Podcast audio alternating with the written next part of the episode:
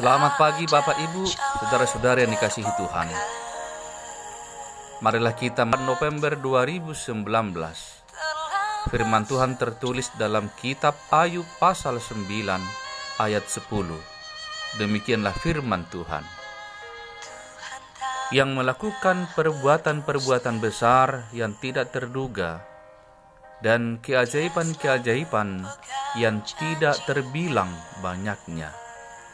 Demikian firman Tuhan. Saudara-saudari, kisah Ayub menjawab misteri yang terjadi dalam kehidupan manusia. Kisah ini mengajarkan kita agar tidak menghakimi seseorang karena penderitaan yang dialaminya. Kita tidak tahu apa yang ada di balik segala peristiwa yang sedang terjadi di dalam kehidupan kita. Tuhan memiliki rancangan lain yang tidak kita ketahui apa makna kehidupan yang sedang kita jalani. Kita hanya bisa mengimani bahwa Tuhan bersama kita di dalam rangkaian peristiwa kehidupan yang kita jalani. Saudara-saudari, cara berpikir dan tindakan Allah sangatlah jauh dari apa yang kita pikirkan. Kita tidak dapat menduga perbuatan Allah dalam kehidupan kita dan mengapa Ia melakukannya bagi kita. Yang pasti, segala sesuatu yang terjadi dalam kehidupan ini adalah beri kepada kita, baik hal buruk atau hal yang baik yang terjadi dalam hidup kita. Semuanya akan berdampak kebaikan di dalam diri kita. Oleh karena itu, orang-orang percaya tidak boleh dengan mudahnya kecewa menjalani hidupnya, sekalipun hal buruk sedang terjadi kepadanya.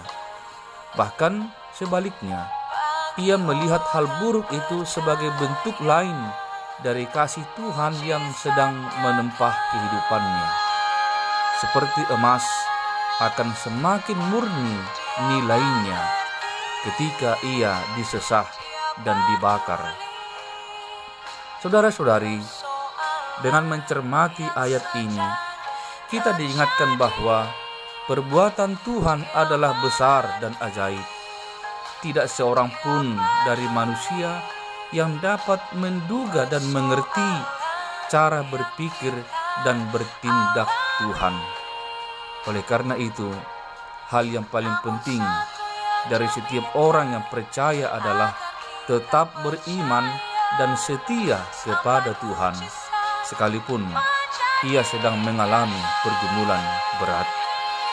Di samping itu, orang-orang percaya tidak diperkenankan menghakimi orang lain atas pergumulan yang dialaminya, karena mata Tuhan tidak pernah luput dari orang-orang yang dikasihinya. Amin. Marilah kita berdoa. Ya Tuhan Allah Bapa kami, kami membawa segala pergumulan yang berat yang sedang kami alami, dan berilah kami pengertian di balik semua penderitaan dan pergumulan berat itu. Di sana Allah hadir memberi kami kekuatan dan kemampuan dan mendatangkan kebaikan bagi kami. Kepadamu kami berserah. Di dalam nama Yesus kami berdoa. Amin. Selamat bekerja, selamat berkarya. Tiada berkat tanpa kerja dan karya. Shalom.